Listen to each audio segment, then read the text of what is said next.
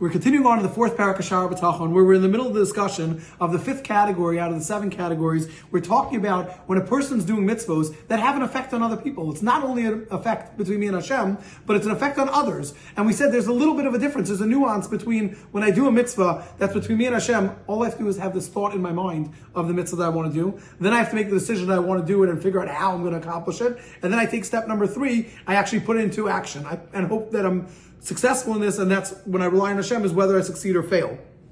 As opposed to when it comes to a mitzvah that's between me and a person and it affects another person, then I have to really think it through. I really have to balance out and think, is this something that is good and appropriate? Is it something that the person needs? I'm looking out for their needs.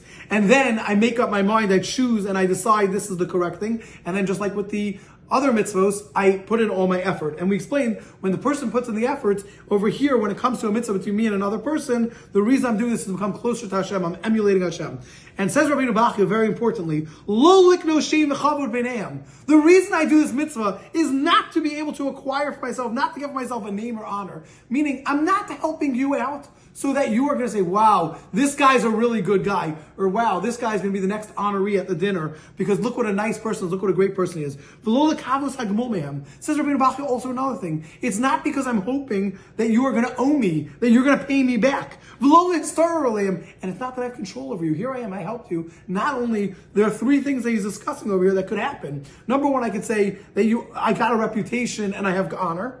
Number two, it's that I'm owed, you have a debt to me because I helped you out because I did good things to you. And number three, now I can control you. Now I power over you because of look what I've done for you. All those things, if you do those, that's going to take it away. That's going to take away from what we're doing. Says Rabbeinu Bachya, now that I made up my mind and I'm doing it for the right purpose, I'm emulating God. I'm doing this for the purpose of helping out another person, not at all for my own personal agenda. Then I can rely on Hashem for me to be able to succeed and to complete this action. Because this is what I had in mind to do. Meaning, I made up my mind. This is what I want to do. I want to help you. So now I rely on Hashem. Hashem, help me succeed. I want to help this person. I want to give charity to this person. Let me be able to do it.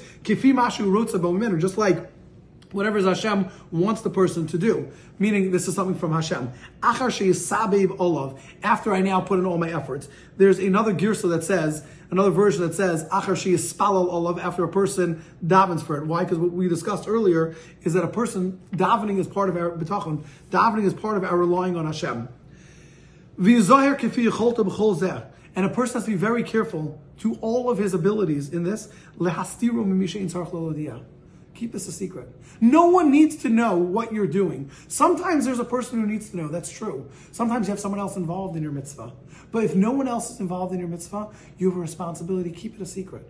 No one needs to know your good deeds. There's no reason for anyone to know about it. You're helping somebody else. Why do you need to share it with someone? No one needs to know about it. Maybe the person you're helping sometimes needs to know, but as we know, the highest level of tzedakah is when you give and the person who you're giving to doesn't even know. If the only person who you know is that you gave the charity is you, that is the highest level. And he explains, Kibiyoso nistar, because when I do a mitzvah and I keep it secret, Yeschar yoser gadol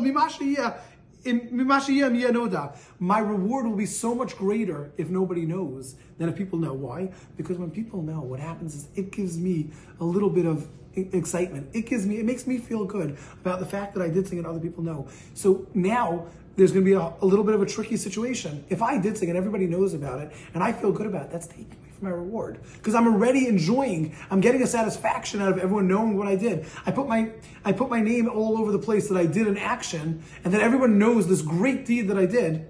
Now I have this internal satisfaction. When I have this satisfaction, that's going to take away from my reward in Olam Haba. On the flip side, it's brought down that if a person gives money to charity and he puts his name on a plaque, and that's going to encourage other people to give, that that's a possibility that could work because now I'm not doing it for my own personal self-aggrandizement. I'm not doing it to make myself feel better. I'm doing it to encourage other people to give. When I'm doing it to encourage other people, not only am I doing something good, I'm helping encourage other people to do good things.